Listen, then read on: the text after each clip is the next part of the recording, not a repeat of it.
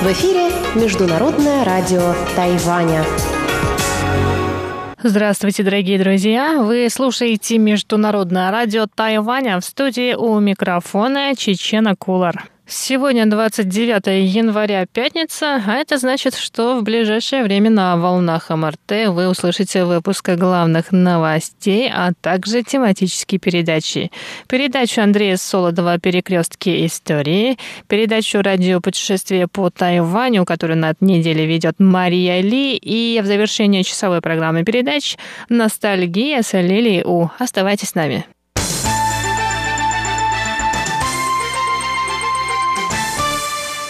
Итак, главные новости. В Министерстве иностранных дел Китайской Республики Тайвань считают, что команда нового президента Соединенных Штатов Америки Джо Байдена продолжит защищать Тайвань. Об этом свидетельствует заявление новоназначенных членов Кабинета министров США. На фоне участившихся случаев пересечения китайскими военными зоны противовоздушной обороны Тайваня пресс-секретарь Министерства обороны США Джон Кирби заявил 28 января, что риторика руководства Китайской Народной Республики вызывает сожаление. По его словам, не стоит превращать тайваньский вопрос в конфликт, а американские военные готовы реализовать обещания, касающиеся безопасности региона. Он также сказал, что Министерство обороны США будет придерживаться трех коммунике и закона об отношениях с Тайванем. Сам министр обороны США Ллойд Остин накануне на слушаниях в Сенате заверил, что Соединенные Штаты Америки и в будущем продолжат поддерживать обороноспособность Тайваня. Он также привел слова слова президента Джо Байдена о том, что обе политические партии США должны поддерживать Тайвань, что отвечает трем коммунике, закону об отношениях с Тайванем и шести заверениям.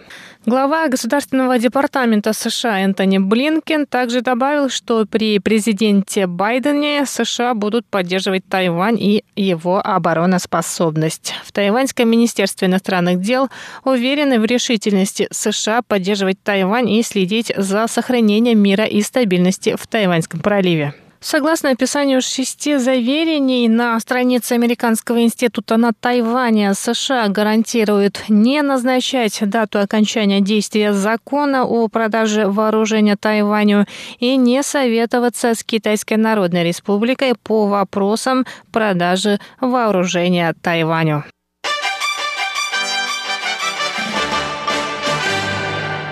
Министерство иностранных дел Китайской республики Тайвань поприветствовало сегодня подписание с Великобританией меморандума о взаимопонимании в сфере сельского хозяйства.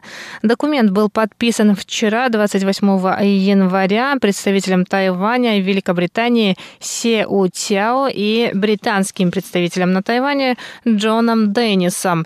Пресс-секретарь Министерства иностранных дел Джоан Оу рассказала, что практическое сотрудничество между странами в последние годы растет быстрыми темпами. За это время страны подписали около 30 соглашений и других документов о сотрудничестве в сферах медицины, образования, культуры и налогообложения. Тайвань рад, что Великобритания стала пятой после Нидерландов, Франции, Венгрии и Польши страной, с которой подписан меморандум, касающийся сельского хозяйства. Мы надеемся, что страны увеличат обмены специалистами и технологиями, чтобы обе стороны были в выигрыше. На основе меморандума будет создана платформа для диалога по вопросам сельского хозяйства, на которой регулярно будут обсуждаться темы сельскохозяйственной политики, технологий, охраны рыбных ресурсов.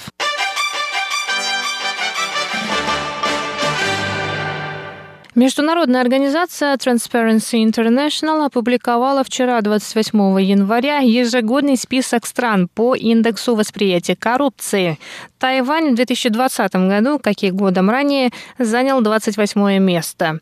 Агентство по борьбе с коррупцией Тайваня рассказало, что по этому показателю среди стран Азиатско-Тихоокеанского региона Тайвань занимает седьмое место после Новой Зеландии, Сингапура, Австралии, Гонконга, Японии и Бутана. В агентстве добавили, что этот индекс рассчитывает субъективное восприятие ситуации с коррупцией в той или иной стране.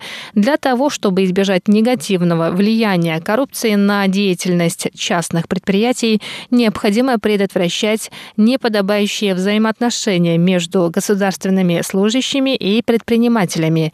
Для улучшения ситуации с коррупцией в последние годы был разработан ряд законов, касающихся касающихся защиты информаторов и механизма избежания конфликта интересов.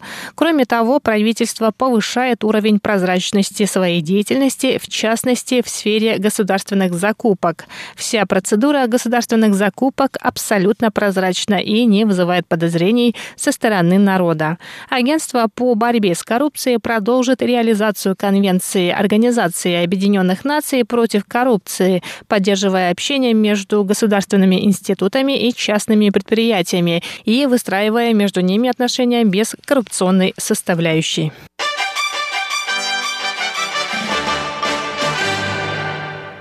Тайваньское кадровое агентство опубликовало сегодня результаты опроса о размере годовых бонусов, которые тайваньские компании выплачивают сотрудникам перед Новым годом по лунному календарю. Согласно результатам опроса, в среднем тайваньские компании выплатят сотрудникам бонусы в размере 1,18 месячной заработной платы. В прошлом году из-за пандемии на рынке сложилась двоякая ситуация. Некоторые отрасли росли быстро, как, например, информационно-коммуникационная отрасль, компании, работающие в этой сфере, в этом году оказались самыми щедрыми. Они выплатят сотрудникам годовые бонусы в размере 1,42 месячной зарплаты.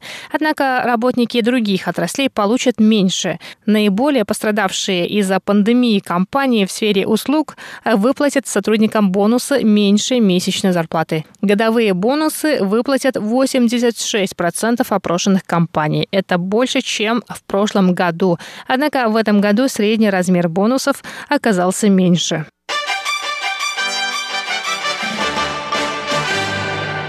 Центральный противоэпидемический командный пункт Тайваня сообщил сегодня, 29 января, о четырех завозных случаях заражения коронавирусной инфекцией COVID-19. Новые случаи местного заражения не регистрировались в течение пяти дней. Это были главные новости 29 января. Выпуск подготовила Чечена Кулар. Я на этом с вами прощаюсь. До скорых встреч на волнах Международного радио Тайваня.